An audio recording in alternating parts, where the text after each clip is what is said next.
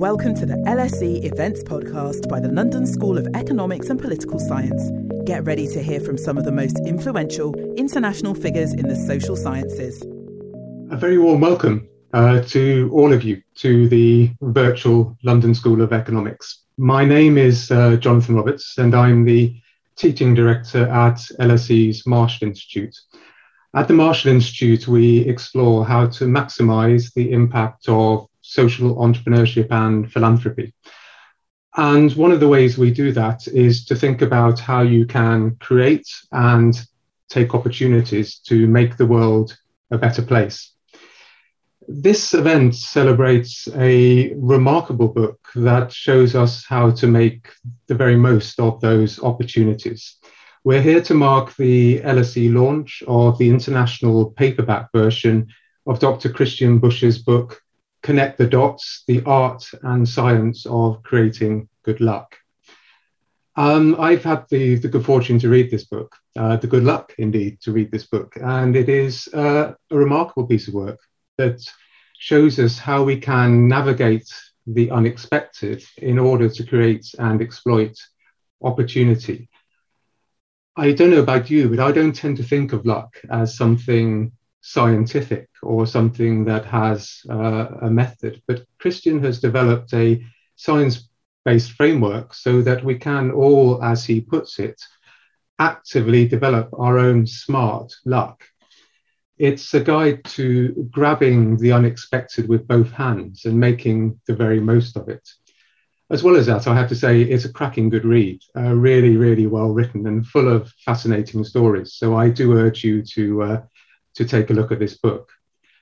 Let me explain what we're going to do uh, tonight. Uh, in a moment, I'm going to hand over to Christian, who is going to present the core idea at the heart of the book. And then Christian is going to welcome uh, a remarkable panel of um, expert leaders from very diverse fields.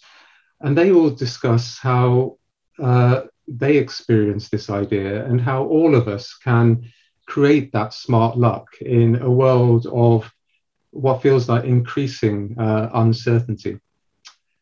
So uh, after that, uh, towards the end, there will be a question and answer uh, function, uh, which I will moderate. Uh, please do use the question and answer button that you will find on Zoom. And I will take a look at those questions and direct the best of them to the panel or to Christian. Um, so um, that is more or less it. I just want to mention to the hashtag for this session, which is LSE uh, Connect the Dots. The event will be recorded, and as long as there are no technical difficulties, it would all also be available as a podcast. So it's my very uh, great pleasure to welcome, first of all, Dr. Uh, Christian Busch. Christian is the director of the CGA Global Economy Program at New York University uh, and we're very privileged to have him as a visiting fellow here at the LSE Marshall Institute. He's the co founder of Leaders on Purpose and the Sandbox Network, former co director of LSE's Innovation Lab, and also a member of the World Economic Forum's uh, expert for World Economic Forum's expert forum. So, Christian, after that lengthy introduction, over to you. Well, thank you so much, Jonathan, for the uh, wonderful introduction. Good morning, good afternoon, good evening, everyone. It's wonderful to be here with you today and with such a wonderful panel. And I can't wait to have that conversation uh, going. Before we dive into the panel, I'd love to very briefly set the stage and talk a little bit about what is it that we can do to have more serendipity, more of this smart luck in our life what does our research show? And then we have four exceptional panelists who embody a lot of these ideas and who intuitively do a lot of this. And I wished I had, uh, uh, uh, you know, known them uh, much earlier so that we, we could have uh, written much more about uh, them as well, which we certainly will do in, in the future. But for now, I'd love to take you on a journey, a journey of connecting the dots, the, the art and science of creating good luck. So to give you a bit of context, I grew up in Heidelberg in Germany, where, you know, I was kicked out of high school when I was uh, 15, 16, had to repeat a year, probably held the unofficial world record of how many dustbins you can knock over on your way to school when you're driving. And then one day wasn't so lucky anymore and uh, crashed into four parked cars, uh, all cars completely destroyed, including my own. And I won't forget the policeman who came to the scene and he was like, oh my God, he's still alive.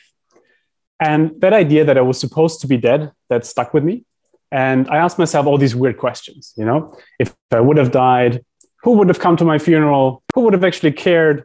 Was it all worth it? And at that point, I had mostly depressing answers.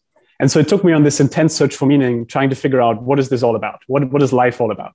And I started reading this amazing book, uh, highly recommended for times like these, uh, Viktor Frankl's Man's Search for Meaning, which is all about the question of how do we find meaning in the toughest of circumstances. And when reading it, what I realized is what gives me a lot of meaning is connecting ideas, connecting people, and the spark that comes from these kind of uh, connections among people and, and ideas. And so it took me on this journey as community builder, entrepreneur, and later into academia. And what I found fascinating on this journey is that the most inspiring, purpose driven, successful people, they seem to have something in common, which is that they intuitively cultivate serendipity. They see a little bit more in unexpected moments and then they connect the dots and turn that into positive outcomes. And so there was the fascination of saying, is there a science to this? You know, of course, there's an art that's beautiful and it's become a life force and a, a daily skill, but is it also something we can study? And so over the last kind of decade now, I've been very focused on what is the science-based framework for cultivating serendipity. And this book uh, focuses on this and tries to figure out uh, what can we do about it. It's especially important at the moment i feel because you know we all face uncertainty individual transitions right? We kind of transitioning into different modes of work and life. Uh, there's societal and environmental challenges that we can't plan out for the next 50 years. And so building a muscle for the unexpected building a muscle for the ability to cultivate serendipity uh, becomes an absolute key life skill in a world full of uncertainty uh, being a German I am. I of course have have a, a, a PowerPoint slide here to illustrate this. Um, and let's just see. I'm gonna put this up here just to to briefly dive into when we talk about serendipity. What are we talking about? And so um, here on the upper left, you know, uh, imagine you have erratic hand movements like I do. Uh, then you spill a lot of coffee. And so imagine you're in a coffee shop, you spill coffee over someone accidentally. They look at you annoyedly, but you sense there might be something there. You don't know what it is. You just sense there might be something there. Now you have two options, right? Option number one is you just say, I'm so sorry. Here's a napkin. You walk outside and you think, ah, what could have happened had I spoken with the person? Option number two, you start a conversation and that person turns out to become the love of your life, your co founder, your next business partner, you name it. The point is, our reaction to the unexpected, us making the accident meaningful, shapes a lot of the eventual outcome. Uh, another example here is R Labs. It's a wonderful social enterprise in the Cape Flats in Cape Town where we do a lot of work. Um, they, you know, when COVID happens, uh, they do usually uh, in-person sessions around education, and they realized, oh my God, we can't do this in person anymore. But hey, what if we break that into nano courses, so very small packaged courses, and do it via WhatsApp? And so they developed a WhatsApp based course that now actually they're selling to companies around the world, and it became a key capability for them. Uh, here, uh, of course, this, the four exceptional speakers that we have today, we'll dive deeper into their background in a second. Uh, they will share some, some serendipity uh, stories with us. But before that, here's a couple of more examples of serendipity. Any ideas what this might be? If you want to use the, the chat function, uh, what or the Q and A function, what do you think on the on the lower right? Any ideas what what that might be? It's usually a good sign if, if you don't, uh, because so a couple of decades ago, some researchers were giving people medication against angina, the, the, the heart uh, pain, and they realized some unexpected movement in male participants' trousers. And so, what would we usually do? We would probably say, "Oh my God, that's embarrassing. Oh my God, that's something that you know we should get rid of that kind of quote unquote side effect." They did the opposite. They said, "You know what? That's unexpected, but there's probably a lot of men in the world who might have a problem in that department. So why don't we develop a medication around this? And this is how Viagra became one of the best selling uh, medications and emerged serendipitously out of this interaction. This is the generic version of, of Viagra here. Any ideas what this might be here on the upper right? Any ideas what, uh, what that might be? Um, any ideas what this might be? And thank you, Kimberly, for sharing the creation of port wine. Uh, very interesting. Kim in Atlanta, thank you for, for sharing that. By the way, please do share your insights about serendipity. I'm sure a lot of you might have that in your own life. So please do share in the chat uh, or in the Q&A function whenever something comes to mind that you would like to share with a group. I'll try to pick up as much as I can uh, from that. Thank you for sharing that. So, so this here, uh, Stefan says it might be hand cream. Um, okay, interesting, interesting. Um, yeah. Then chicken fryer is another guess. So, so this is a potato washing machine. And the potato washing machine, a couple of years ago, a company in China that produces washing machines, refrigerators, they received calls from farmers. And the farmers told them, Your crappy washing machine is always breaking down. Well, why is the washing machine breaking down? Well, we're trying to wash our potatoes in it and it doesn't seem to work. So, what would we usually do? We would probably try to quote unquote educate the customer, right? We would probably try to say, well, you know, we built this because it's for clothes, so wash your clothes. They did the opposite. They said, you know what? That's unexpected. But there's probably a lot of farmers in China who might have a similar problem. So why don't we build in a dirt filter and make it a potato washing machine? And that's how the potato washing machine became a product. Now we mapped hundreds and hundreds of examples of serendipity around the world across different contexts. And what's the beautiful thing about it is it's not just like bad luck, right? Bad luck is something that just happens to us, right? Being born into a loving family, things like this. That's the kind of things we can't pick. That's the kind of things that, that cause a lot of societal inequality, right? But serendipity, is the smart luck that we create ourselves by how we cope with the unexpected. And so here, what all of these examples and, and all these other examples have in common is that there's always some kind of serendipity trigger, right? So there's um, you know, someone spilling coffee over someone. There's uh, farmers calling up and saying your washing machine's breaking down. Uh, there's there's there's unexpectedly you can't do in-person classes anymore. That's a serendipity trigger. That's an unexpected random thing that happens. But then we have to do something with it. We have to connect the dots and imbue meaning in it to, to, to actually turn that accident meaningful. And then a lot of times it takes tenacity, right? It's not enough to just bump into that potential love interest. We need to go on a couple of dates to actually turn it into serendipity later on. And so a lot of times serendipity has a long incubation time. Something you know you might have ran into someone at a conference 20 years ago and only now you read a book and realize oh my god we should set up a company together about exactly this. Now there's organizational conditions we can create for this right? We can create um, the organizational enablers and constraints that make it more or less likely to have that happen. But the key thing is once we see serendipity as a process of spotting and connecting dots we can create more potential dots and i'll talk more about how we can do that by for example casting hooks we can learn how to connect the dots better and we can build the tenacity to actually follow through with it. And so it makes it very influenceable uh, how we can cope with randomness and, and do something with it. Now, the problem is we tend to miss serendipity all the time because we might not see the potential serendipity trigger. We might not be able to connect the dots or not have the tenacity to actually go through with it. And so there's so much potentiality, but a lot of times we don't tend to see it. I just ask you, you know, like tomorrow when you go outside, start looking for money in the street. And I guarantee you, you will start finding money in the street. Mostly pennies in my case, so it didn't really change my lifestyle. But once you open your mind to the positively unexpected, it starts to happen more often. That's the same, you know, that's why kids find more money in the street than adults because they still have that kind of beautiful, curious, open mind uh, to it.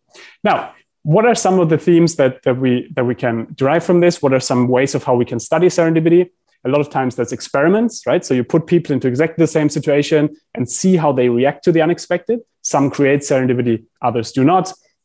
And, and a lot of other ways that uh, are a whole conversation for itself. Of course, we want to be aware there's a lot of structural constraints, inequality, and so on. So people have very different starting levels for the potential of serendipity that could be, but we've seen it work across different contexts, especially also in resource constrained uh, settings.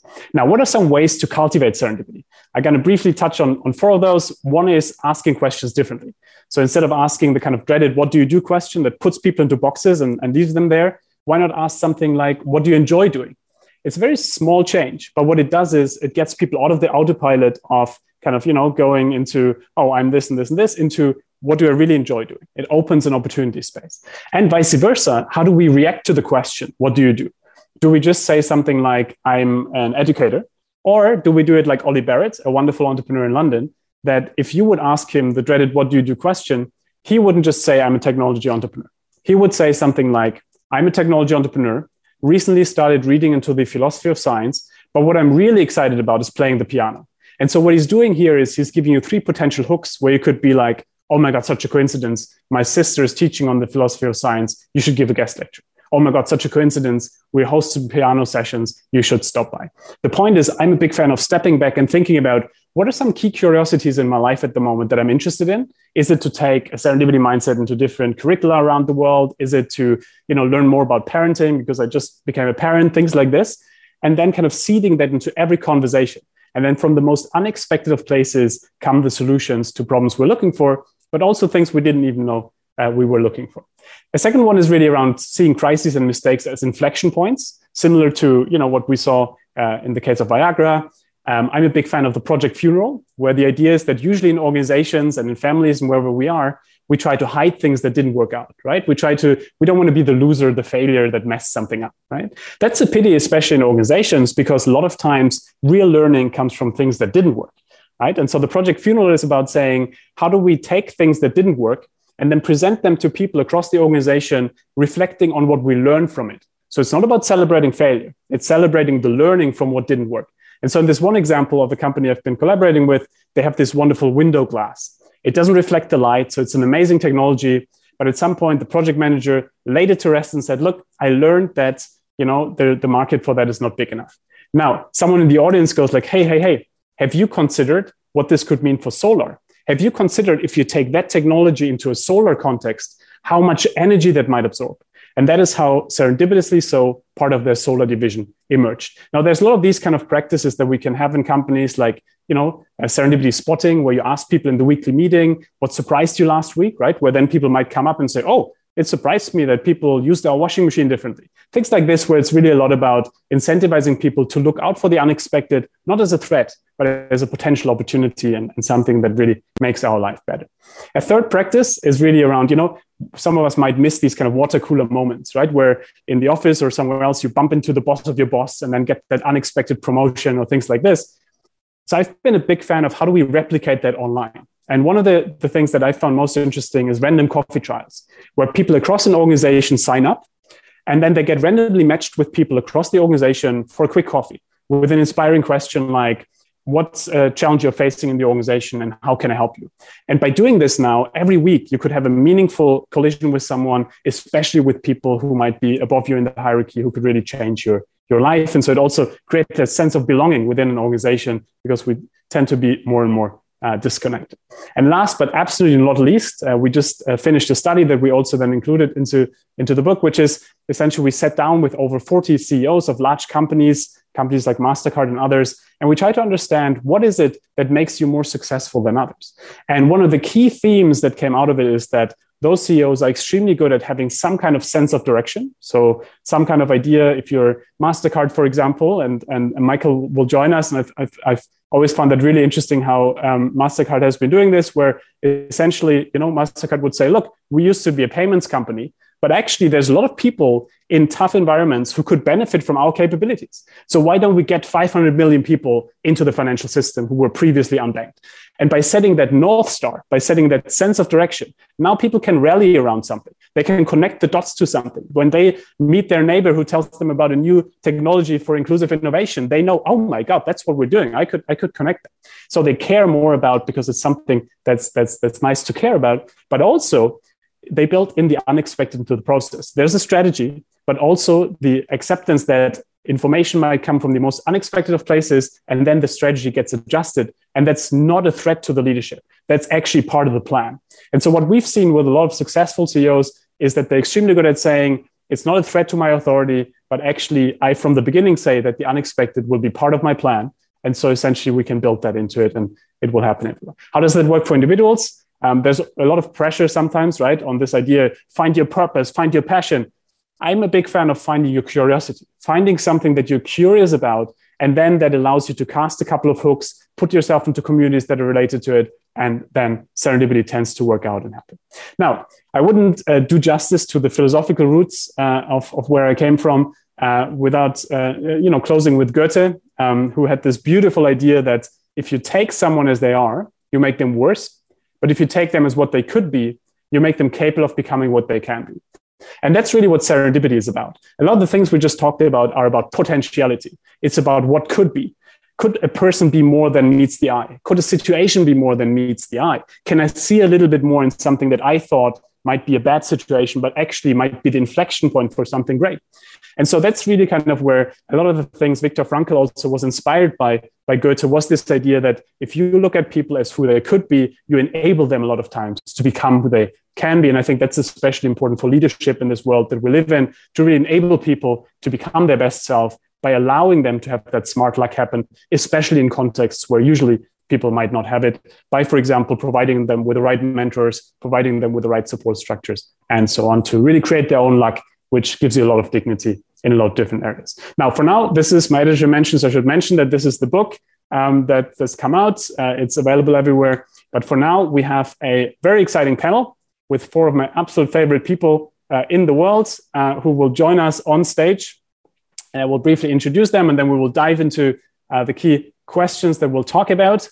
Um, so uh, you will see them come on stage now with a very kind of beautiful applause, right? So we, we all are clapping our hands for you. Um, and so we have four exceptional panelists. first, to my upper left here is Sylvana Sinha, who's a Bangladeshi American lawyer and entrepreneur who built Praava Health from scratch uh, and now serves more than 250,000 patients. Um, she's been featured in her work in Forbes magazine, Financial Times. Fast Company called her uh, her idea one of the world-changing ideas in 2021, and she's a uh, technology pioneer at the World Economic Forum. We've had a couple of uh, conversations together and a couple of panels together, and um, she's uh, always inspiring a, a lot, uh, especially also what can you do in, in, in tougher settings and, tougher environments. A lot to learn from, from Sylvana.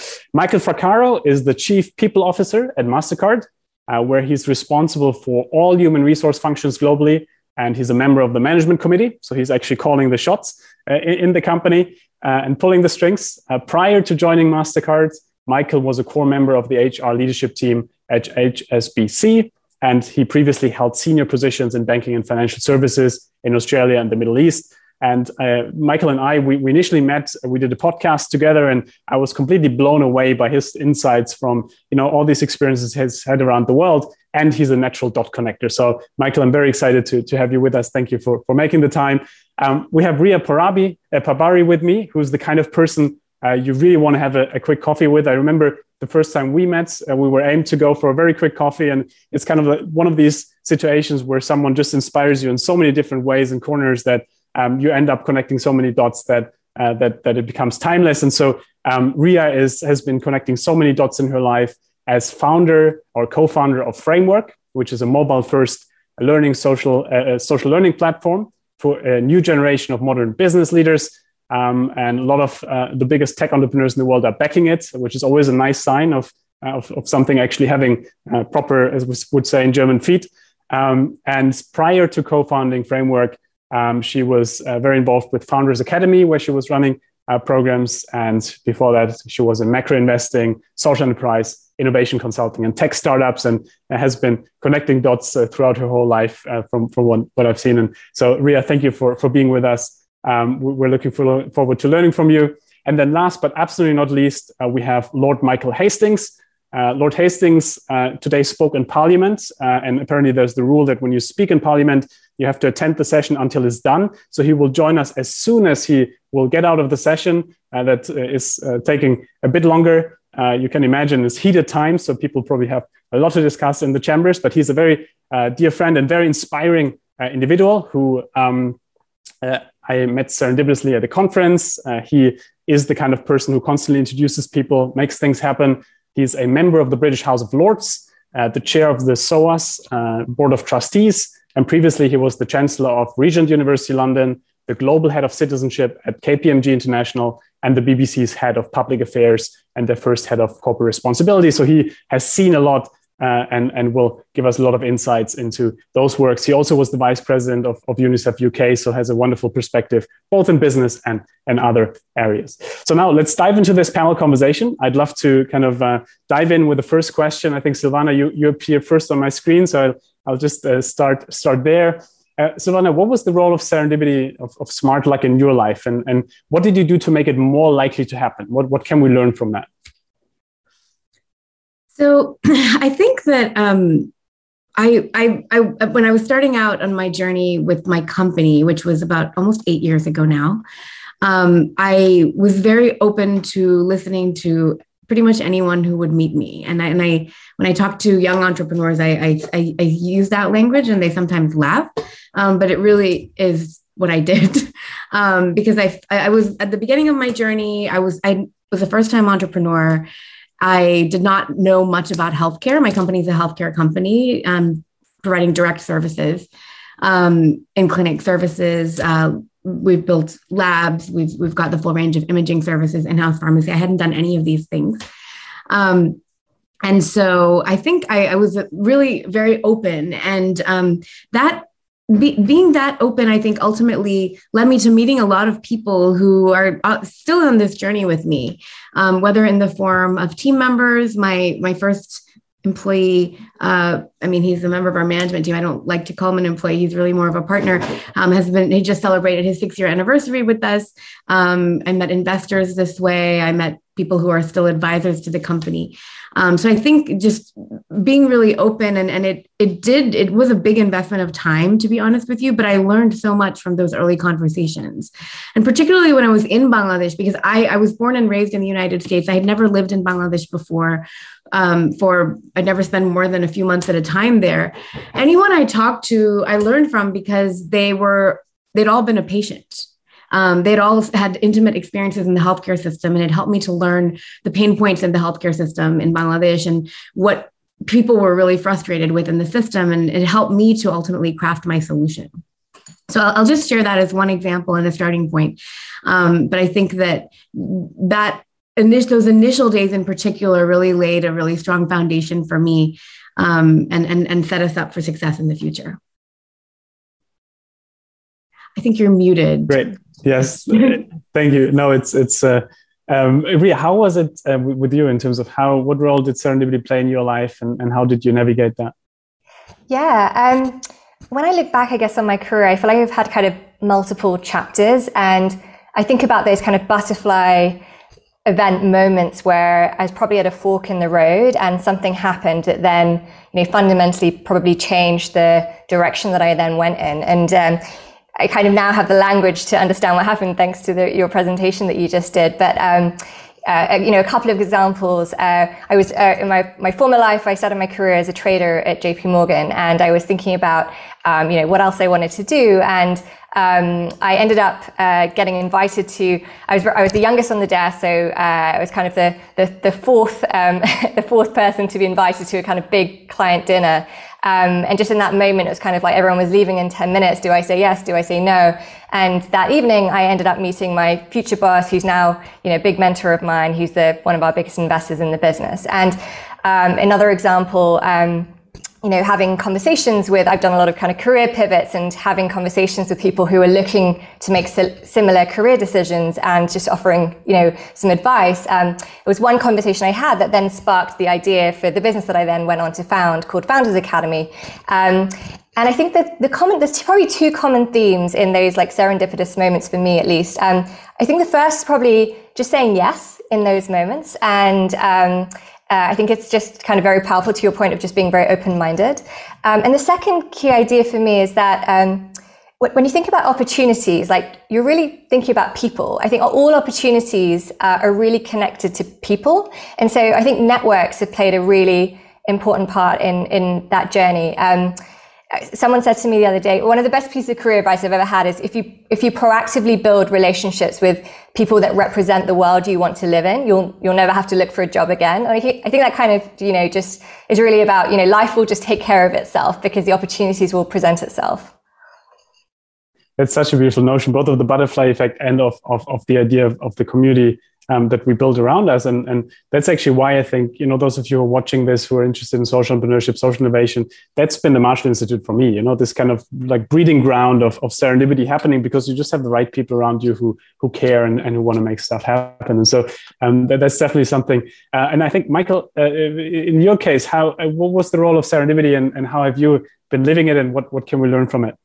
Yes, so uh, so thanks, Christian. I think the the theme that seems to be emerging out of both Sylvana and Ria's uh, discussion is really around being open minded, um, and I think that's where it really starts. And you know, if I think about it through the lens of human capital and um, and career choices, um, you know, even for myself, you know, I started off as a high school teacher in a, um, a Sydney suburban school in Australia, and I remember about three years into teaching uh, one of the more senior teachers uh, who was nearing retirement, she came and had a conversation with me. She said, Michael, have you ever considered doing something else and going out into the wider world? And, um, and I, I looked at this in two ways. One was either this was some feedback that I wasn't doing too well, or it was really a kind gesture of saying, open your mind. Um, and so I reflected on that and actually took the opportunity to leave teaching with the view I'd go and work in private enterprise, leverage the skills that I had, um, but come back as a better educator. Um, but I never went back. I went into HR, worked in technology companies and financial services, and um, you know ended up with probably the best job in the world, leading people at um, at Mastercard. So um, so being open minded, I think, is is really really important. But then the other side of this is is how does um, serendipity play a part um, in the work that that I do at Mastercard? And there's a couple of things. The pandemic actually created a whole lot of serendipitous moments. No one knew what was going to happen. No one had a playbook around what to do. And I remember one call that, that we did at, at MasterCard with our leadership team. And the, the call was really um, an all hands with all our employees, with our CEO um, and myself. And, um, and essentially, the, the notion was a lot of the priorities that we had planned in 2020 all went up in the air. And uh, we knew that we had to pivot the business very quickly. And the idea was we had five strategic priorities, um, and we knew that we had people that were looking to actually help contribute to these priorities. And so we branded this um, this initiative Project Possible, and we went on to um, onto the stage, onto the town hall, and said, "Hey, we need 50 people, uh, 10 per uh, project, to volunteer some of their time uh, to work on these initiatives." And um, we didn't get 50; we got 10 times that number, and that actually created an opportunity for us. We said, "Wow." There is a real opportunity to create this, this internal talent marketplace. That yes, we'll work on this from a crisis perspective, but actually let's take this idea and actually blow it up and, and make it something that we can really scale. So that's what we've actually focused on. So we've moved from the, the rubber bands and um, the good wishes of people and their, their good efforts to actually something which is much more sustainable. And what this does, this internal talent marketplace, it allows people within the organization to, um, if you're a pe- if you're a people manager, you can put up the project um, and say, hey, if you're interested, come and work on this project. And if you're an individual, you can also put on your profile and say, I'm interested in these kinds of things, or I'm interested to be mentored. And this connection that happens actually creates relationships, it creates connections, and it industrializes this whole notion behind serendipity. So there's some of the things that, that we've done. And then I'd, I'd stop on one, one final point, again, business related. Um, and this is really around br- our brand. Um, and so we've moved from this whole notion about having to have, you know, the two concentric circles of MasterCard and have MasterCard underneath because brand recognition is extremely high. Our chief marketing officer has gone another step forward and actually said, look, in addition to the way that people see a brand, it's not just um, through the visual, it's through other senses. And so our chief marketing officer has created a sonic brand. Um, so when you tap out at a um, at a merchant, it actually has a melody, which again connects to the Mastercard brand. He's gone another step further, and he's he's got um, macaroons in the shape of the Mastercard circles to have the the flavor or the taste of Mastercard. And the last one that he did was um, uh, around smell. And he's created uh, these amazing perfumes which you can buy in some um, airports which have um, passion and inspiration. Two um, two senses that again connect to uh, to the brand. So there's amazing things that that can happen even with these things like brand. And the final thing was around how do you how do you deal with um, individuals that may be visually impaired and so you know you may have two Mastercards, or you may have some other um, uh, payment network in your in your wallet. He's created a a, um, a way of using using touch to have a different shape on the card, so that when when you're fiddling around in your wallet and you want to make sure the Mastercard one comes out, it'll have a different shape that um, you don't even have to look at your card when you're in a dark place. You'll be able to feel, and that's that's the Mastercard. So there's a number of ways. And again, this doesn't happen by planning it up five years ahead. There are moments that happen that actually create this uh, this wonderful innovation in the organization as well. Well, that's that's fascinating developments, and, and thank you for sharing. I think it, it, really also goes into the direction of saying, hey, look, we always focus on a few senses, right? Like we always talk to people and pitch to people and things like that. But actually, we all react to energy. We all react to kind of different senses that really make our decisions uh, uh, for us in a way, and then we kind of rationalize it and and tell people why we did what and, and so on. So it's fascinating that you're proactively addressing this, and and by doing this, I'm sure you're also creating uh, a serendipity amongst other people, right? Not only for for yourself. So that's that's really fascinating. Thank you. We also have Lord Hastings sharing. Michael, thank you so much for for joining us. I hope you won the debate. I already told people how amazing you are, how how a wonderful friend and mentor you've been uh, to me, and and how much impact you've also had on this book. Actually, in terms of uh, Michael has been because Michael has been doing a lot of work, especially with people who might have come from a background that might not directly put them on the map. And so I think Michael, you've inspired me a lot in terms of thinking about what are the societal constraints here and what are the uh, the things that might be unseen, right? Uh, like that people might leave their uh, their um, their window blinds down because they they are afraid that the police might look inside and, and and just kind of randomly take them out. Things like this, where I don't think it is uh, visible to, to a lot of people in society what, what, what others might go through. And so thank you for, in a way, pushing me also towards, towards that direction a lot and for all the impact you've, you've had in the world. Um, now, we, we just get started, so, so it's, it's a perfect time to join. And it's actually, we, we just were kind of answering the first question uh, around what is the role of serendipity in your life and, and what did you make it uh, what did you do to make it more likely to happen? And what, what can we learn from this? In, in your life i know a lot of things have happened. Uh, over to you. What, what is your kind of uh, take on that? Hi i'm interrupting this event to tell you about another awesome lse podcast that we think you'd enjoy.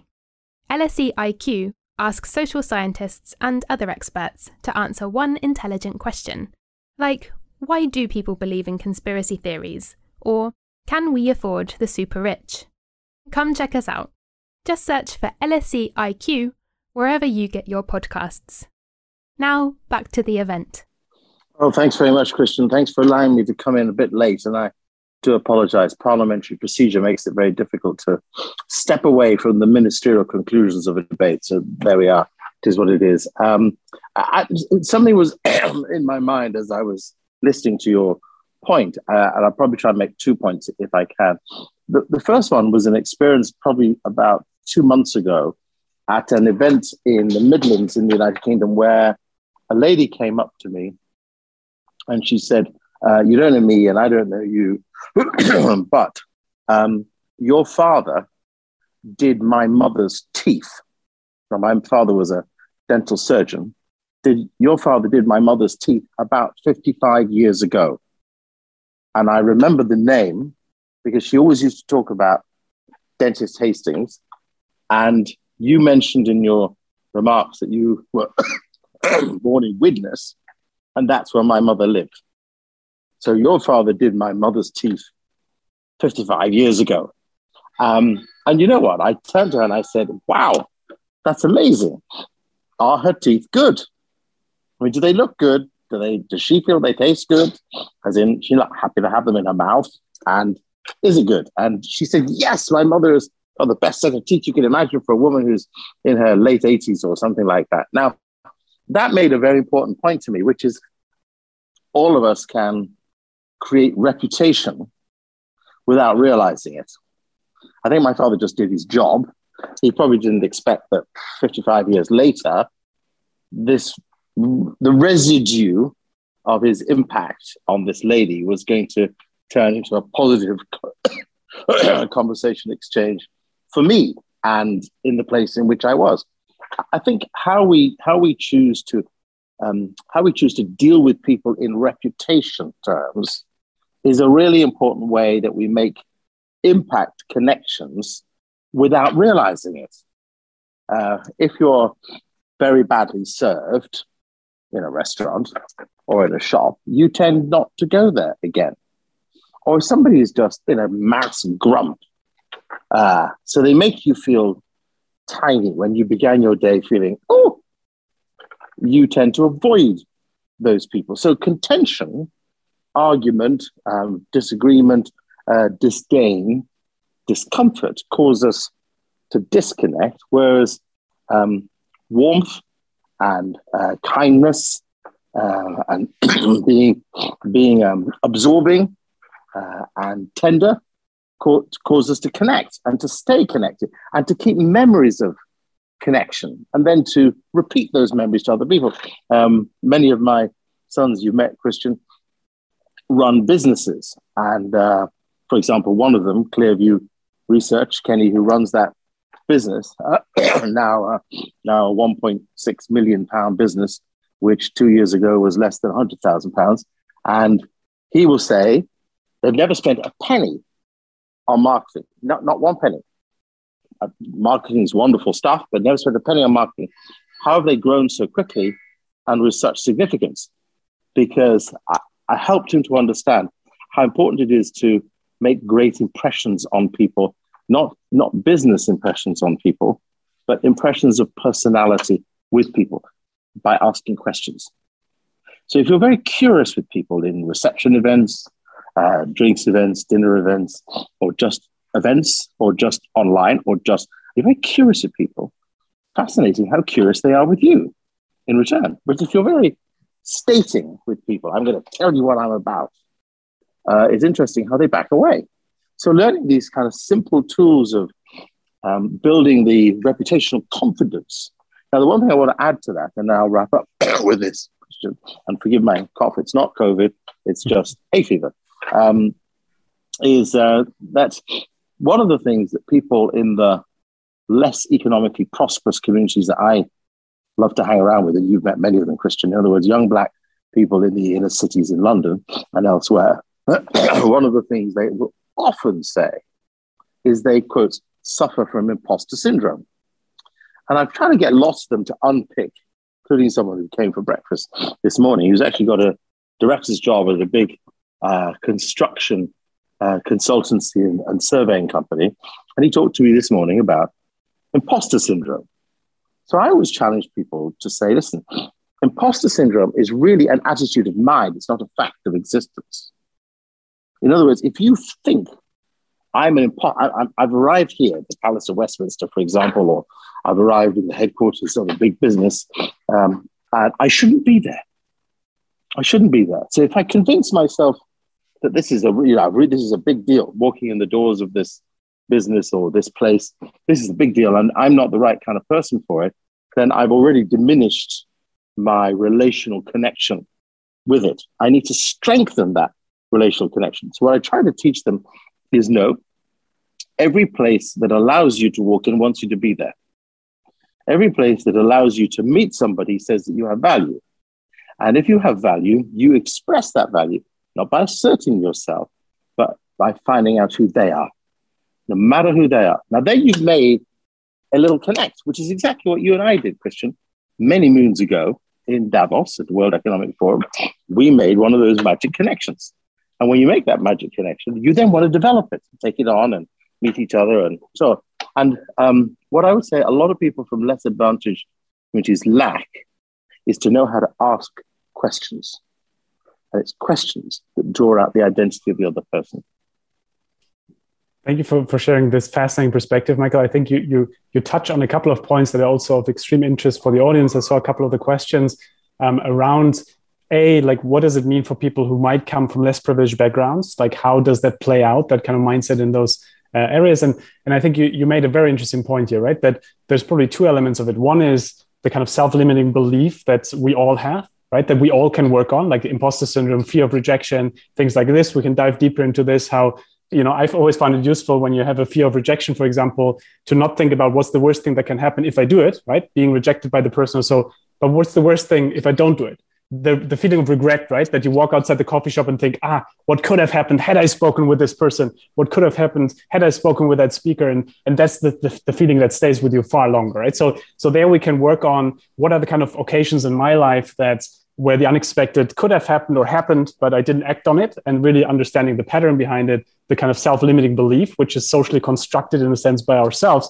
And then I think one thing that I've learned a lot from you also is, you know, really the structural constraints that are objective, right? That that our kind of um, our our our starting levels are very different. If you're you know, a, a, black boy growing up in a, in a less privileged area in London, um, you might not have access to the same kind of networks that, that others of us have.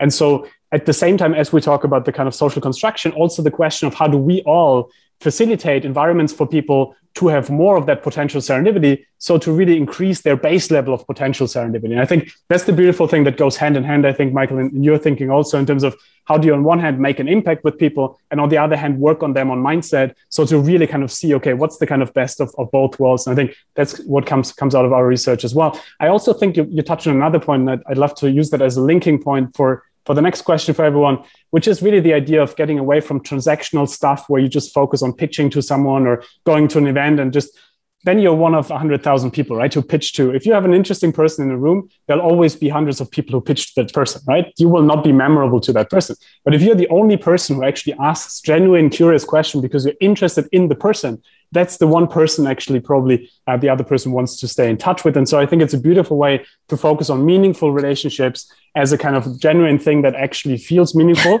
People on their deathbeds always say the one thing they regret is not having had more meaningful uh, relationships in their life, right? So it's a it's a deathbed regret that we can all avoid, but also at the same time, beautifully so, uh, like in Eastern philosophy, right? Good things tend to come back to us because, to your point, reputation travels, and, and, and so on. And I think that's a beautiful thing. I had a conversation yesterday, just as a side note, with Jack Sim, who's the um, uh, he, he, founded the World Toilet Organization. It's a very interesting organization, but um, he he he brings in a lot of Eastern philosophy, and I think that's always interesting to think about getting away from the kind of overly you know westernized idea of individualism and everything else to how do we all in a way are connected in some way or the other and figure it out and, and, and figure out that connection that comes with more meaningful questions so thank you so much uh, michael for, for making that point which leads me to the second one, which is really around looking back, you know, Sylvana, and maybe starting with you uh, up here. Looking back, what would you have loved to know when you started out? I mean, what surprised you the most on your journey when you went out there and made all these things happen that you made happen? Um, that's a great question. I think um,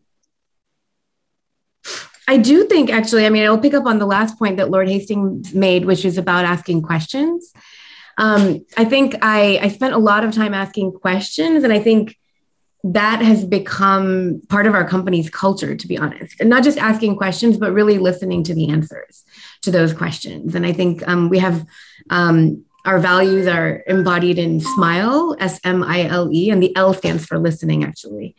Um, and so I think that you know that what i described at the very beginning of, of you know the early days of my journey when i i really went on a listening tour and talked to so many people. I think um, the, that value of asking questions is something that has carried through to this day and i think continues to carry through in terms of the way we think about our work and are constantly trying to challenge ourselves. Um, well, i think what has surprised me is also just you know expect the unexpected when you're starting a company. Um, certainly in an emerging market and during a pen and you know we were in our third year of operations when the pandemic hit um, and found ourselves on the front lines of that. And um, that was a very scary moment for us i'll, say you know and, and a near death moment for us. But we very quickly pivoted the business and it turned into an opportunity when we became one of the first private labs to get approval to do covid testing in our country in bangladesh. Um, and um, so i think all of those things just continuing to push and, and question others and also question yourselves uh, to challenge yourselves to to turn to turn any potential moment into an opportunity. Doing it again. Um, expect the unexpected unmute mute button. Um, uh, ria uh, uh over to you in terms of what what was it in your life that you would have loved to know when you started out? What what surprised you the most? Um, yeah i think um, God, if I could go back and say things to my 18 year old self. Um, I think the first would be that life, your life narrative tends to make more sense backwards than forwards. And so really focus, uh, you know, when you're starting out your career on, um, just like kind of like invest in finding joy in the process of like finding yourself, right? Um, I think we're all on this. Quest. I'm a product person, and, and I think a lot about what like product market fit means for a, a, business, but I think a lot about what personal product market fit looks like for us as individuals. And I think you know, as humans, we're on that quest for for our whole lives, and we are constantly changing. Our environment is changing, and so it's it's not it's not a static concept; it's an evolving concept. And so, actually, if you start to really learn the tools and you know the cliche of happiness is not about the destination, but the journey. Um, just uh, you know finding joy in in every day. And something that you said, uh, Lord Hastings, just really resonated around the, the mindset shift. Um, I remember actually the first time I was introduced to Carol Dweck's um, philosophy of growth mindset when I was learning to code at 25, and I was like you know, that humility that comes with being a beginner. And they really kind of explained it to us. And I was kind of like, why is this the first time in my life that I'm being like explicitly told that my brain has the capacity to grow its, grow its ability to solve problems? Um, and I just think that falling in love with kind of being a beginner again and just that it's a really joy, joyful process to learn and to develop mastery. Um, just kind of again, I think flips what is sometimes seen as imposter syndrome into just again the joy of being a beginner. That points i guess to, to a lot of really interesting themes right around perfectionism and, and the question of how perfect do i have to be in every situation? And that, that that's holding us back so many times right? And and um, michael uh, in, in, terms of your uh, your uh, experience and what you would have loved to know and, uh, what, and what surprised you? I think it's a well, similar it's a similar. Oh, thing. sorry, that Michael. Oh, this one. oh, that one. oh yes, Michael F. Yes, Michael F. Um, no, I think it's it's a, it's a similar theme. It's it is around um, you know the open mindedness, the thinking again, um, and so so you know if I look at it from um, again from a human capital perspective, I wish I'd known much earlier um, some of these aspects around um, thinking about different people to to solve problems rather than drawing on the same people all the time. And I think companies um, are beginning to, to learn the lesson that if you go and recruit people from the same school, with the same background, um, with the same education qualifications, you're probably going to get similar kinds of solutions to problems that you're solving. But if you start recruiting from, from different backgrounds, from different socioeconomic um, uh, uh, stratas in in um, in the communities that you live in, actually you build stronger teams. Um, and I think that is a is a learning that probably has only come about the last I don't know ten years, seven years, um, and some are not there yet. Um, so I think that is one one learning. And I go back to the point that I made at the beginning. I think the crisis um, that all of us have gone through has had has had a profound effect on what we've had to do because we've all had to, to be gritty. We've all had to roll the sleeves up and we've had to bring people from, um, from different parts of our organization to figure out how, what's our path forward. And, and even in my organization, we brought people from facilities, from our crisis team, from security, from technology, every background. And it's, it's, it's like um, an orchestra you know, you'll basically bring all these instruments together, playing a beautiful tune to, to actually appeal to what that mission is that you're trying to achieve. And I think that kind of um, uh, look back and reflection, had I known that earlier in my career, I would have constructed teams much differently early on. Yeah, no, that's excellent. And, and Michael H, uh, what's what's your take on, on that question? Well, I think probably just a small point, which is one of the things I learned in my time at KPMG is that, uh, you know, people come into job roles and let's say they're an auditor. Um, and so the people in audit think, right, we got this, this person with us, but the, the people in business services or tax think, eh, nothing to do with us. And the, the, the pigeonholing that goes on in business life, corporate life, organizational life means that the person the personality, the, the human, um, is rarely brought to the fore. So their skill is brought to the fore, their service to the business, their job, but not their person.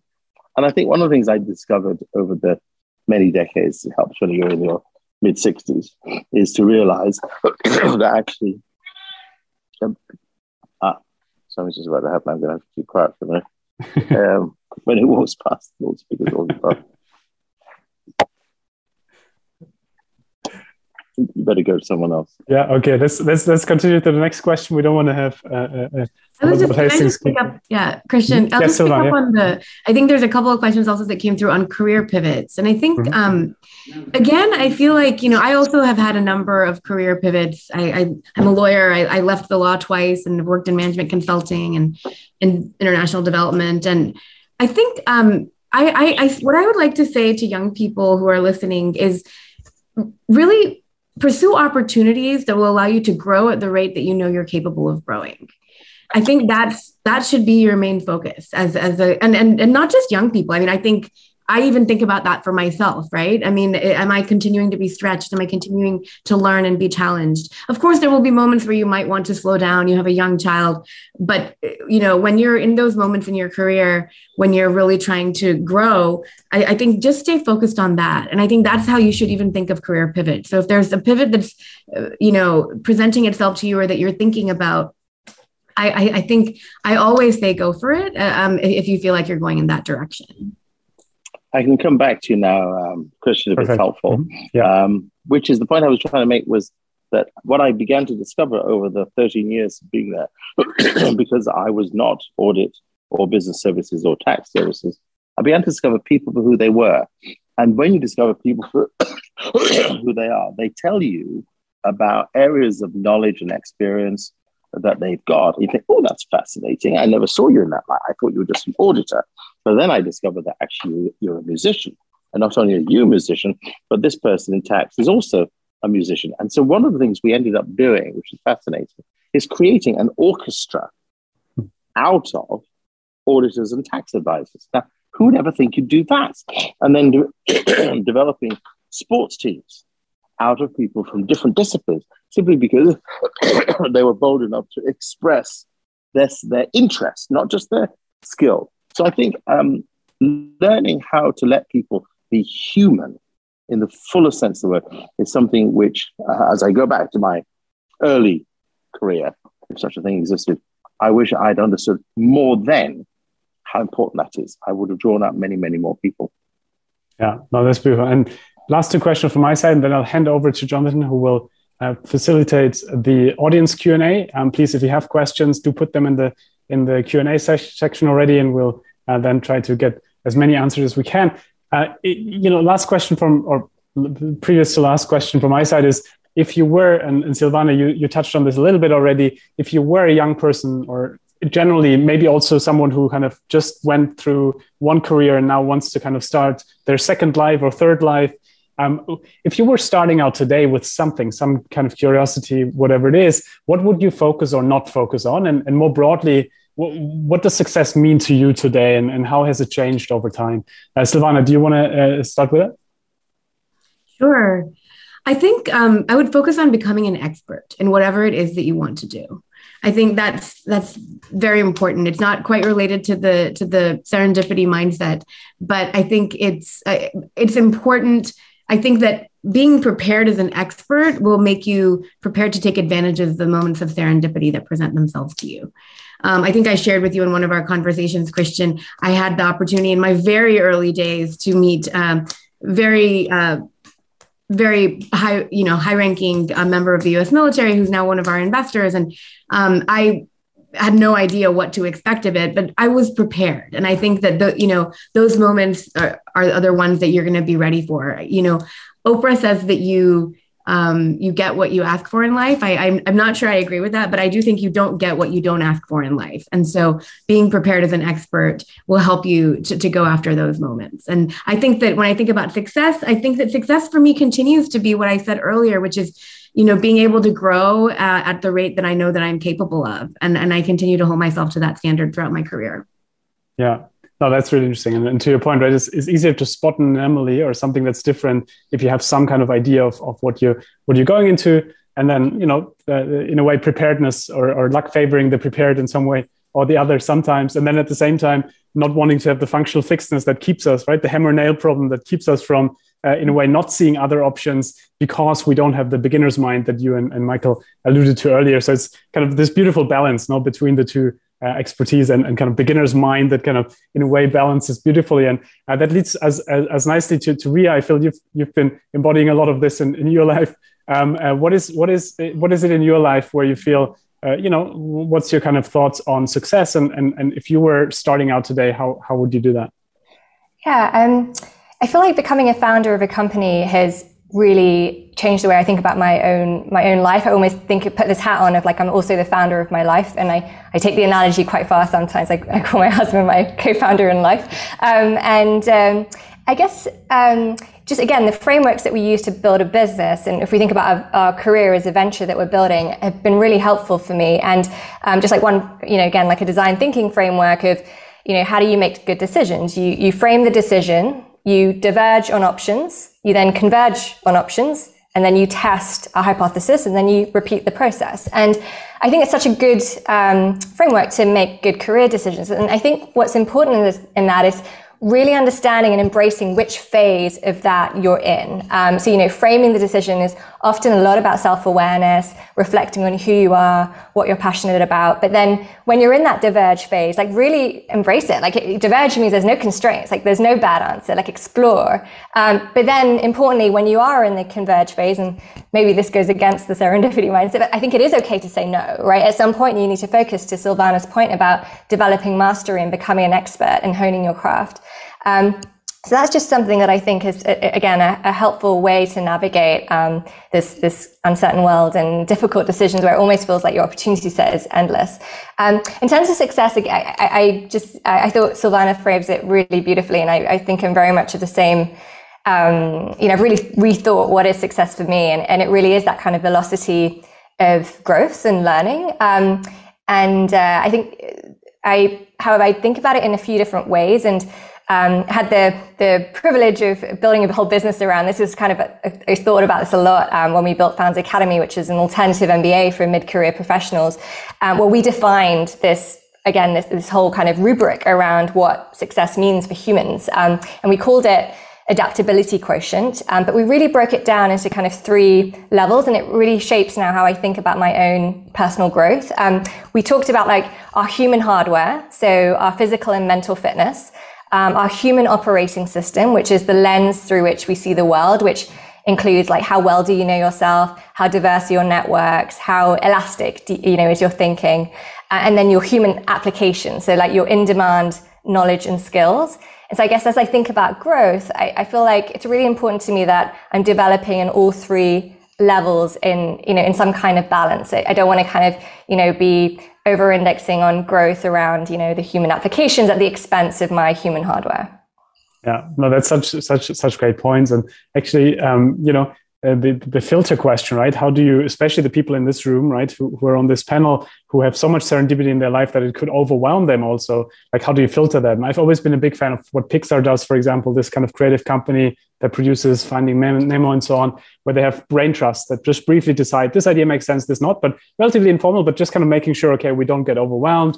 Or, you know, in, in companies having a parking lot where you say, these ideas are amazing that unexpectedly emerged, but for now, let's put them on the parking lot and then later on we'll, we'll get back to them. And to your point, right, there's a time for everything. And if you want to do conceptual things, especially, you can't be constantly um, having having serendipity happen. At some point, you got to execute. And so it's kind of this dynamic balance that's that's uh, that's absolutely interesting. I think, um, Michael, um, going over to you in terms of if you were a person starting out today, what would you focus or not focus on, and what's success to you nowadays? Yeah, I think um, you know we're we're limited by what tends to be in front of us, and I think um, I would say to my younger self, you know, have a much wider aperture. You know, look up, look down, look left, look right, um, and really just see what's out there. And I think that would be the first thing. And and quite often, I think we start off, um, you know, telling kids, telling graduates, you know, go go really deep on on something too early um, without expanding some of the horizon. And I do I do believe so. Even if we think about science and technology and maths and so forth,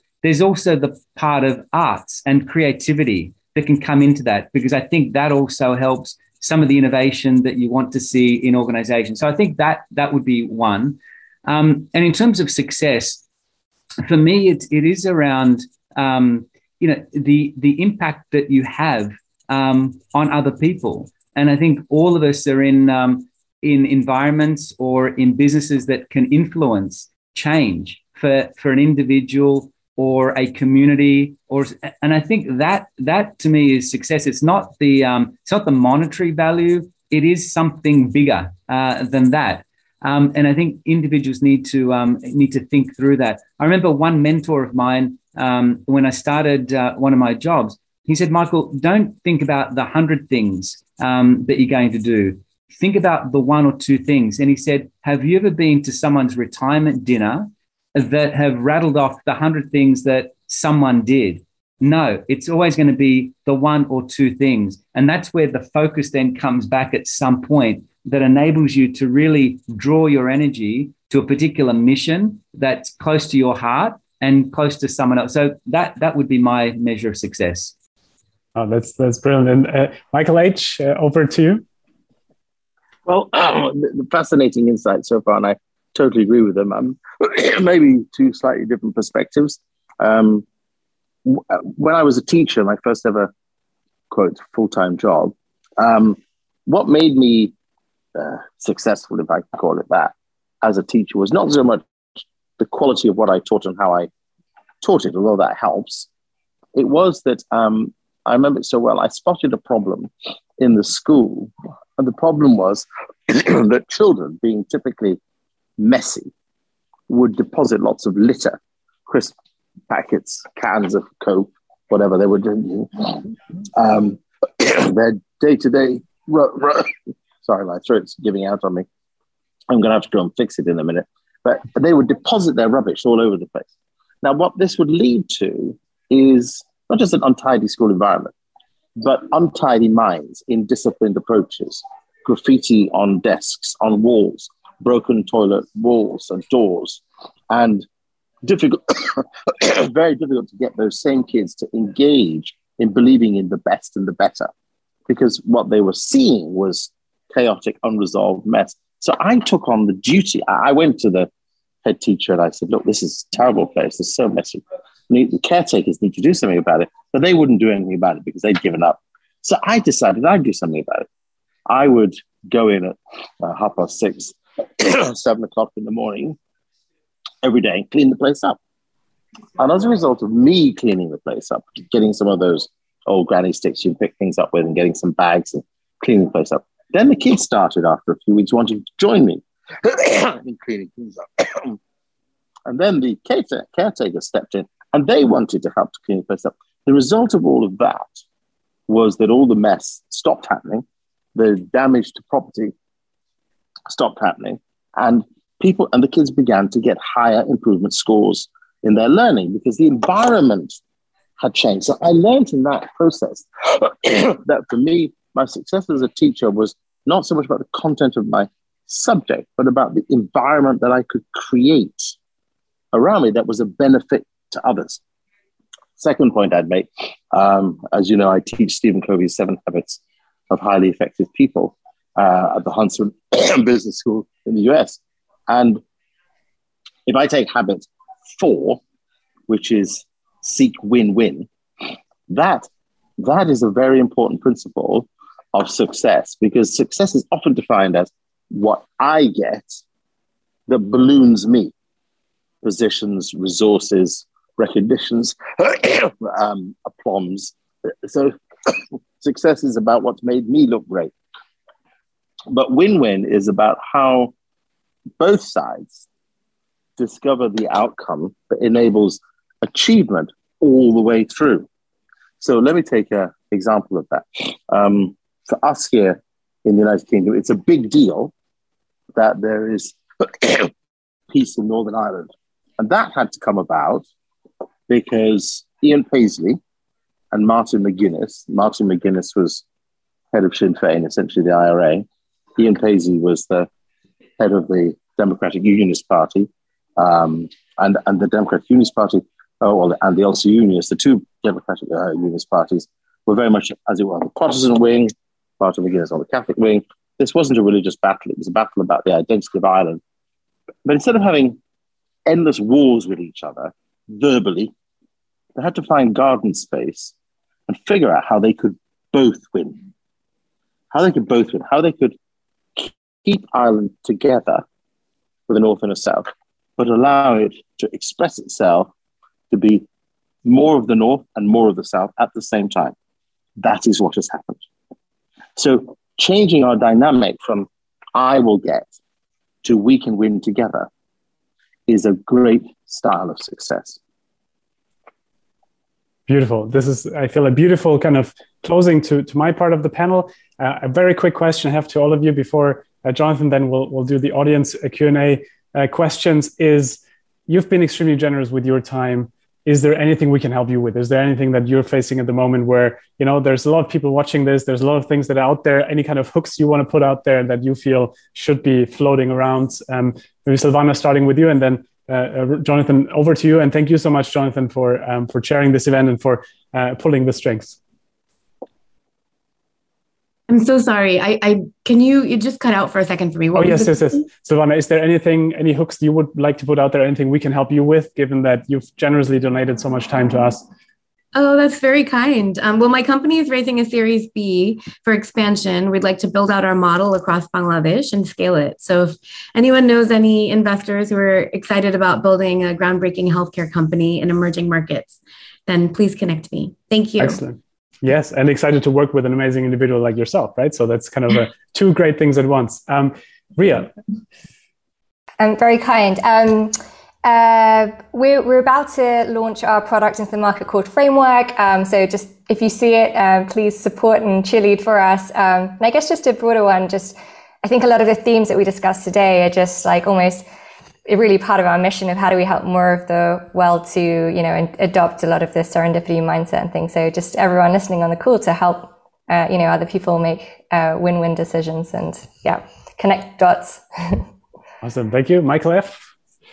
Uh, I would say, you know, you spoke at the beginning about financial inclusion and a lot of the work that we've been doing there.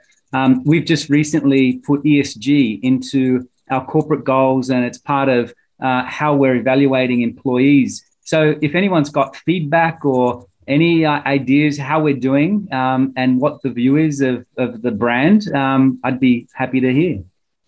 Fantastic. And, and, and great developments, of course, to, to see that that's at the core of, of what you want to do. Um, thank you, uh, Michael, and what you have been doing, of, of course, for, for quite some time already. Um, and Michael uh, H. Very quickly for me, I am going to have to disappear and sort my throat out it's in a bad way. it's, it's, it's quite razor sharp. So I could do with some lozenges if anybody has any, could send them via 5G. That would be really helpful.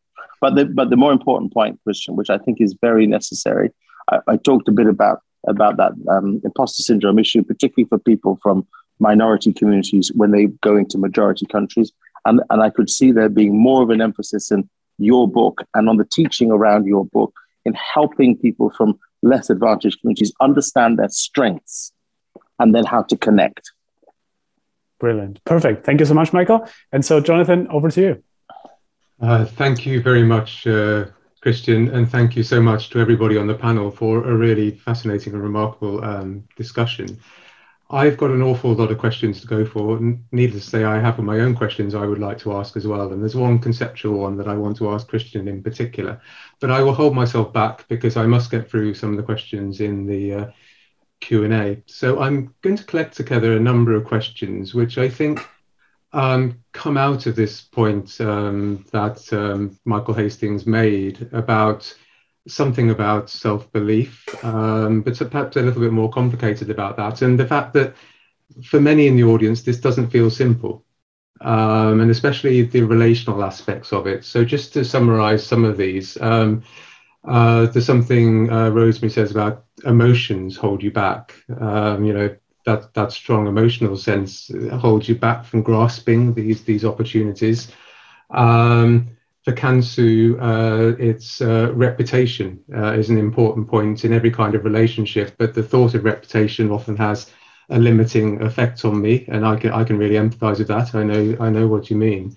Um, I think there was another one too. Um, Christina uh, Kumar says, "How do you approach a career pivot? Because it can often feel quite daunting." And again, there's that idea that uh, our emotions are involved here. This is really quite scary. What you're suggesting, Christian, that we should we should all be doing. Um, and to to uh, conclude that segment, um, obviously this seems to a lot of this seems to advantage extroverts rather than introverts. The point made by Osnath. So, I think that's open to the whole panel. This sort of question, but this feels really scary. Um, there's a lot of emotion involved in this, fear, reputation. Um, have you got any suggestions about that? Is this just a, a realm for the for the extrovert? Yeah, that's a great question. I'm happy to, to take it, and, and then anyone else who wants to chip in, um, that, that's fantastic. I mean, uh, you know, it, it's such a great question. I think the, the, most important thing at the core of this is that at the end of the day, there's there's the, the, most important thing is that it feels true to oneself, right? That that you know one of the key deathbed regrets. There's this wonderful book where a nurse asks people on their deathbeds um, what do you regret the most in life? And usually people say, I regret I wasn't true to myself. And, uh, you know, a lot around meaningful connection to oneself and to others, right? And, and the oneself dimension really being a big one. That's why I'm such a big fan of thinking about the curiosities in the context of what feels comfortable to me. It's not about pushing oneself out there and saying, I'm out there and I'm faking it until I make it sometimes that might work, but a lot of times it might just feel inauthentic. And so it's a lot of times saying, what is it that I actually really feel comfortable about? And a lot of times serendipity comes from quiet sources, right? From calm sources. It comes from reading a book and, and seeing, oh my God, this could be a podcast. Things like this that in a way there's a lot of scope for, for introverts. You know, I'm a closet introvert. Like I'm the kind of person, no problem speaking in front of thousands of people and then hiding in the restroom because I need to replenish my energy. And so it's kind of in a way, uh, uh you know, the, the world has been designed for extroverts, right? And we have to somehow survive in a, in a world designed for extroverts. And so I'm a big fan of two things actually. One is to think about how can we work with extroverts so that they do some of the things that we don't feel that comfortable about, which is you know when going to a dinner party for example and you have a new book or something getting the host excited about it who then talks about it with everyone. Um, so in a way kind of you have multiplication. I think with social impact that's always a big one right? How do you get locals on board who then locally spread the word in some ways that's much more effective than we could ever do it? So I think there's kind of like how do we collaborate with extroverts? And then on the other hand, I think it's really coming to these questions of what if this is about introversion versus what if this is about learned behaviors that in a way we can really kind of work on. And and I think there I had a wonderful conversation recently with a psychiatrist who puts their, his patients a little bit into slightly discomforting uh, situations just in terms of building the muscle for the idea that we don't always have to be absolutely in the comfort zone. And maybe closing on the point and and you know i don't want to keep the time from from the amazing panelists so i'll, I'll hand over to whoever wants to go next. But i, I think you know it's it's uh, I remember having a colleague actually back at the LSE when, when I was uh, teaching there, amazing a colleague of mine. And, you know, he came to me and he was like, Christian, I love your ideas. I love, I love, I love you. But, you know, why do I need more serendipity in my life? Like I have a, I have a good job. I have a nice family. Like I don't, I don't need more serendipity. So we made a deal and we said, okay, do a couple of small things differently in your life. Ask slightly different questions. When you get a coffee, um, cast one or two hooks about random things that just are on your mind and then, you know, when you go to work, take one different street to work and just open your eyes to the bookstore that might have that new book that gets you a new idea, whatever it is. And then let's reconvene in a couple of weeks. He comes back after a couple of weeks and he's like, Christian, I didn't know life can be so joyful. And, you know, to me, that was really the kind of like point where you're saying, yes, like I know, you know, some people might not quote unquote believe in, in luck and things like this, but that's the beauty of, of, of having science-based frameworks that you can see there's clear patterns that you can train, you can work out that muscle. And as you do it more and more, like looking for money in the street, right? Like looking down and seeing the money, once you open your eyes to it, it, it tends to uh, happen more often. And, and you don't have to be an extrovert for, for that. And so I think um, that's that's kind of for now. I think there's a lot more in your questions, but I'd love to hand over to whoever. Sylvana, I see you're uh, you're moving. Do you want to, to go next or? Yeah, no, I mean, I think the the the point on emotions is a really interesting one. I think that the one thing that our education system, at at least my education system, certainly did not teach me, is is the importance of emotional resilience. Um, and I think that when it comes to challenging career pivots or building a company from scratch, I actually think that is arguably the number one most important factor. And so I think the things that we can do to build up our own emotional resilience um, will will make us better prepared um, for serendipity and and for the opportunities that will present themselves in our lives. And that's a challenging thing to do i think um, and but there is a lot that has been written on it in terms of you know creating creating some structure in your life creating you know healthier habits um, but also you know I, I, think mindfulness meditation. I mean i'm not a big person who meditates but i do exercise a lot for example. And so i i i think that those things do help me to stay resilient and and also help me to stay focused. I think if you're focused on your goal and if, if you feel you're moving in the right direction um, that does become easier. But I, I, think that's a that's a topic that probably merits a whole other panel discussion. Um, but I, I, recognize the challenge of um, i mean everything in life ultimately is about emotions and, and that can be positive but it also can can present challenges of course. Yeah i would build on that. I would say um, look, I'm an introvert as well, so you're in good company. um, and um, but I but I do think you know as we've gone through you know very difficult circumstances, this notion about um, emotional connection, which Sylvana mentioned, um, and vulnerability. You know, quite often in corporate, you know, the world, people would see vulnerability as a weakness, and in fact, we've learned that it's it's a real strength and what it's done, it's galvanized um, teams much more closer with their leaders because people have shared what they're living through, what they're going through. Um, the fact that you know we're in different locations at the moment. Um, I'm in a hotel room, but during the pandemic, people were doing their Zoom calls from the home, and you had the you know the babies and the dogs and and all that. All of a sudden, people were in people's own other other people's living rooms and homes and that that never happened before. And I think vulnerability has become um, such an important part. It's it is a leadership capability. I think it's an in, it's an individual um, capability that we need to be comfortable um, sharing um, much more openly because it forges stronger relationships, it deepens friendships, um, and allows you to to move beyond some of the superficiality that we see happening in in many um, in many team um, situations. So I I would add uh, that aspect. I think it's a really important part to to drill a bit deeper as well. Maybe I'll, I'll, just chip in as well. Um, maybe with a couple of book recommendations, um, given that clearly we've got readers on the line um, around both topics that have certainly um, been instrumental for me. So I'm also a closet introvert, so uh, here we all are speaking on a panel. So there you go. And uh, I think, uh, so Susan Cain, Quiet, is a brilliant book. Um, and it's really about how do you turn introversion into a superpower into today's world. And I think, um, uh, you know, we talked a lot about meaningful connections. I actually think introverts are particularly talented at asking questions and developing meaningful connections. So again, reframe. Um, the second around uh, emotional intelligence and how, again, this is such an important superpower for us to each cultivate in today's world. And I think we do way more of it in schools and at a much younger age. Um, a great uh, book on this is a, a, book called Emotional Equations, where I think emotional intelligence starts by first understanding what you're feeling. And it, it, it's a great book that has, has, you know, dozens of emotional equations. An example being uh, stress equals uncertainty times powerlessness. And you're like, okay, let me break down, like, why is the pandemic so stressful? Because there's so much uncertainty and I'm not in control of it.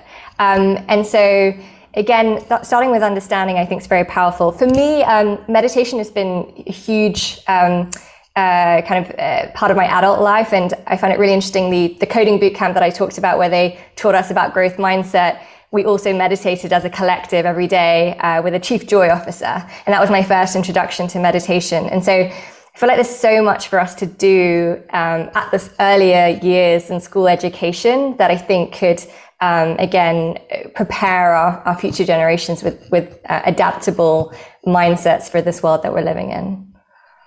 Thank you. Uh, some really useful advice there and, and, really useful insights as well. Thank you for that. Um, so, uh, moving towards uh, something slightly more political, um, and I'm aware we've only got, got a few moments left, so so perhaps I'll address this question to to Christian mainly, but if anybody else wants to chip in, please do.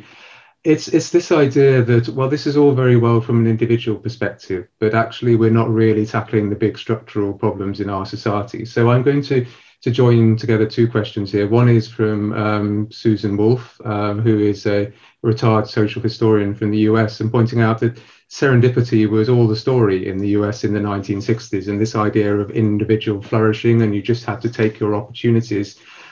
And at this moment, it feels very, very different from that. That we're very aware of structural oppression, that it's not really that simple. So, so is there an idea that that you're rather uh, simplifying things, and why actually have you written a book about serendipity now? And similarly, I think Jolner is making a similar point when he says uh, those who are born during war in less privileged areas they just can't go far in life, no matter what they do, no matter how they, they grasp these opportunities. So, um, Christian, would you like to say a little about that? Yeah, this is a brilliant point. Thank you so much for raising those. And actually, it's something that in the book, like very, um, you know, we talk a lot about it because uh, that's kind of at the at the absolute core of a lot of our work. Um, so, so I think I look at it from two perspectives. One is the kind of the structural dynamics. To your point, right? There's a lot of structural oppression in some contexts, it's impossible to have smart luck because you're not given the opportunity. If you're a woman somewhere in a tribe that can't own anything, that can't, like by law, um, navigate her own destiny in some sense or the other, there's literally kind of the serendipity base level that you could potentially have is, is essentially zero, no matter what you do um, with your mindset. And so I'm a huge fan of working on those structural constraints. I'm a huge fan of thinking about how do we develop the support systems. For example, when we think about education, it's not only about having a scholarship for a less privileged person to go to a great university, it's about having the support system. It's about having mentors. It's about having the kind of people who help you flourish afterwards, because otherwise you face the same structural constraint just like a couple of years later again and again and again. And so it's really thinking about the life cycle of people, of society, and, and, and doing this. So I'm a huge fan of this. This is actually a big part of the book is thinking about those structural constraints. And I'm a big believer that that has to go hand in hand. Um, because one of the things why I've seen, so over the last kind of uh, 10, 15 years, I've, doing, I've been doing a lot of research, especially in structurally kind of resource constrained settings, right? Extreme poverty and so on. And one of the reasons why development efforts a lot of times fail in those, like centralized development efforts that are government driven or company driven, is that they don't give people the agency to create their own luck. And that actually takes away the kind of feeling of dignity that a lot of them want to feel. And that's why I'm saying it's so um, important to, to have that play hand in hand. To give an example, when I started working in, in South Africa and the Cape Flats in Cape Town, where you know people um, uh, I walked in and I asked, like, what should I, as the white person coming into your context, what should I never ask you? What's something that everyone asks you here, um, kind of who comes into your context and wants to quote unquote help, uh, but but but that you really don't like that question? And essentially, the answer was by now a very good friend of mine never ask me what I need first. Because if you ask me what I need, you put me into the role of the victim, the beneficiary, someone who, who, who relies on your benevolence as the kind of great person who solves my problems. But then I feel really bad. I feel I can't care for my children myself. I feel I have failed as a father or as a mother. And so it's these kind of things where I think, yes, by any means, we have to think about structural constraints, but real change happens on the level of the individual because someone wants to create their own luck. They don't want to have the UN step in and say, here's a, a, care package for you. And then you feel you failed as a father or as a mother. And so I think in, in, in this organization that I highly recommend checking out, uh, Reconstructed Living Labs, they're extremely good at this. They're touching hundreds of thousands of people by essentially not going into a context and asking, what do you need?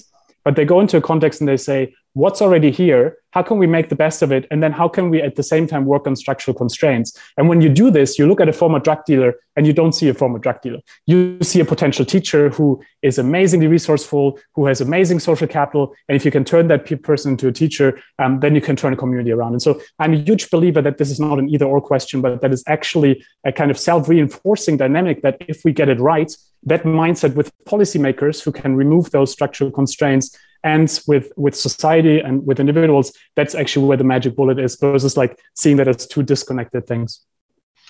Thank you christian. Yes i mean that that's a very very eloquent response to that. And uh, it's very interesting what you're saying i think mirrors a certain movement in tone in the social entrepreneurship and charity sectors where there's now much more in the more enlightened parts of those sectors emphasis on increasing agency and power in those they're trying to help rather than simply saying, what can we do to you? Uh, and uh, I think that's a very hopeful development that you've um, you've spoken extremely eloquently about there. Very sadly, we are we are out of time. Um, so my deep apologies to those whose questions I have not been able to to uh, represent. My deep thanks go to um, all our panelists tonight. To uh, Michael Hastings, we wish him well with his uh, with his cough. Uh, Michael Fraccaro, Rio Pabara, Babari and Sylvana Sinha. We're so grateful to you for spending some time sharing your serendipity journeys with us. It's been so insightful. Uh, most of all, a very deep thanks to Christian Busch for writing this remarkable book and being willing to come to talk to us uh, about it. Thank you to all of you for your really great questions and for joining us tonight. I wish you good night and good luck. Thank you for listening. You can subscribe to the LSE Events podcast on your favourite podcast app and help other listeners discover us by leaving a review. Visit lse.ac.uk forward slash events to find out what's on next. We hope you join us at another LSE event soon.